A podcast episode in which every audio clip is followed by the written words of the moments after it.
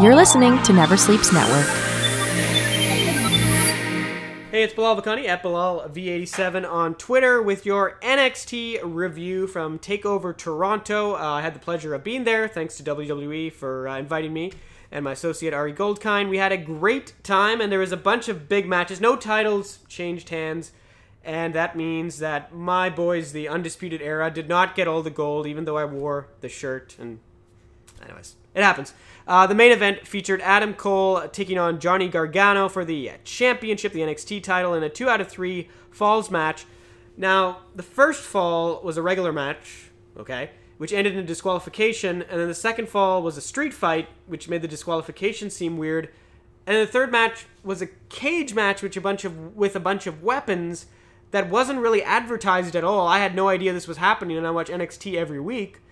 So this was really like this escalated quickly, to borrow a phrase from Ron Burgundy. Um, and, and, the the cage, if you didn't see it, featured thumb, thumbtacks. It featured a sledgehammer. It featured tables. There was barbed wire along the side, and the finish came after Johnny Wrestling, dressed up as Wolverine for some reason, cut part of the barbed wire off, which took an absorbent amount of time because he cut it off from the top of the cage, and then did a Spanish fly into a table with the barbed wire over the shoulder of Adam Cole. Uh, somehow, Adam Cole actually got the pin out of this and thus got the win. Although if if Gargano hadn't been disqualified earlier, I don't know if this make if it would have made any sense for him to win the match. But this was epic. I don't know if I would give it five out of five stars, as we've seen when Gargano faced uh, Ciampa when their uh, friendship broke off. But this was maybe 4.5 stars out of five.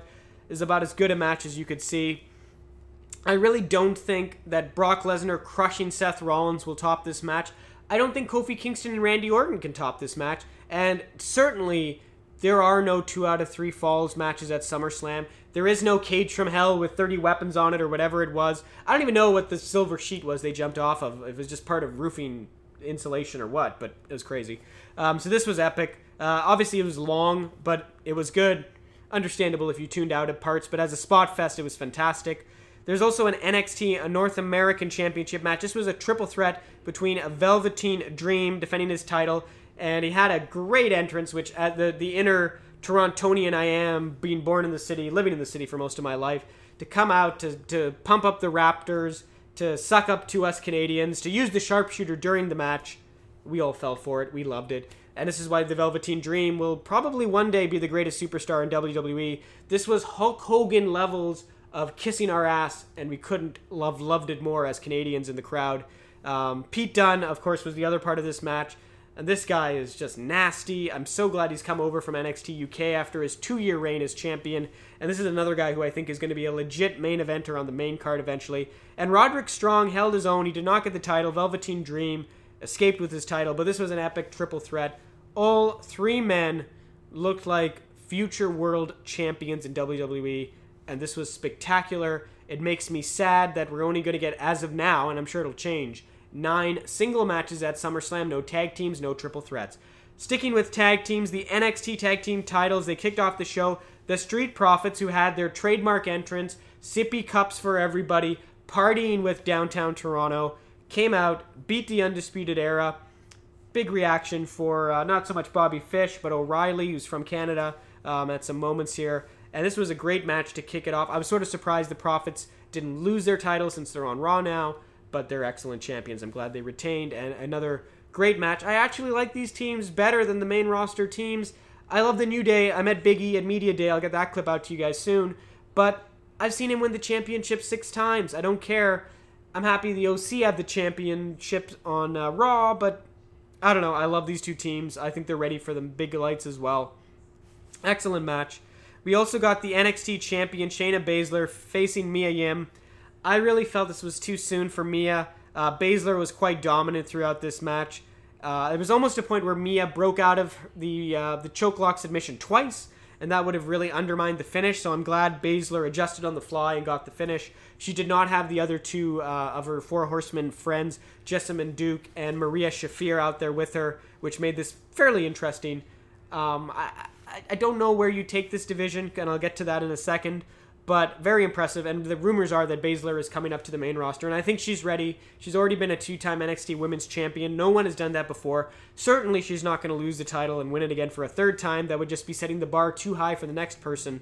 So that's where I am on that. Candice LeRae also faced a, a very dark Io Shirai. We had seen her come out sort of in the leather pants and the black tank top, but this was a complete transformation. Her ring gear had had the whole black and green aesthetic uh, her entrance, which I think we've seen a bit of that, but she really pumped it up to the next level. And Io Shirai looked like someone who, when Shayna Baszler goes up, she could replace her as not just the top heel on NXT on the women's side, but the women's champion. She looked that good in this match and really maybe stole the entire show. We also had Matt Riddle run out uh, through the crowd, and I thought it was a mistake in the production, and call out Killian Dain. they fought from the side of the ring onto the stage, and some poor security guard lined himself up perfectly to go through a table with the two of them as they jumped off the stage. This was a nice little tidbit. I enjoyed it. It was quite good, um, and a, a, good little addition to a, a very, very strong NXT card.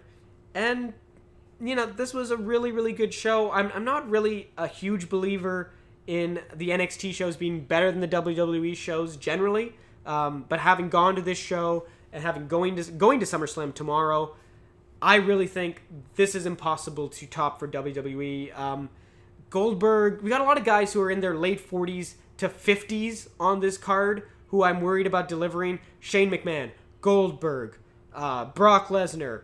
There's a lot of old dudes who cannot go 10 minutes, who cannot go 20 minutes, and if they can, they shouldn't because they can't keep it up. So I really don't think we're going to see uh, quite as good a show at SummerSlam. And I think the way things are lining up with Kofi Kingston and Seth Rollins, I think a lot of bad guys are going to be uh, keeping and taking championships, and you won't have the feel good appeal. Uh, Adam Cole, despite the fact he was a heel, really was welcomed by the Toronto crowd, and Gargano got a great standing ovation when he walked out. The Velveteen Dream obviously sucked up to the fans and was loved, but Pete Dunne and Roderick Strong a lot of respect.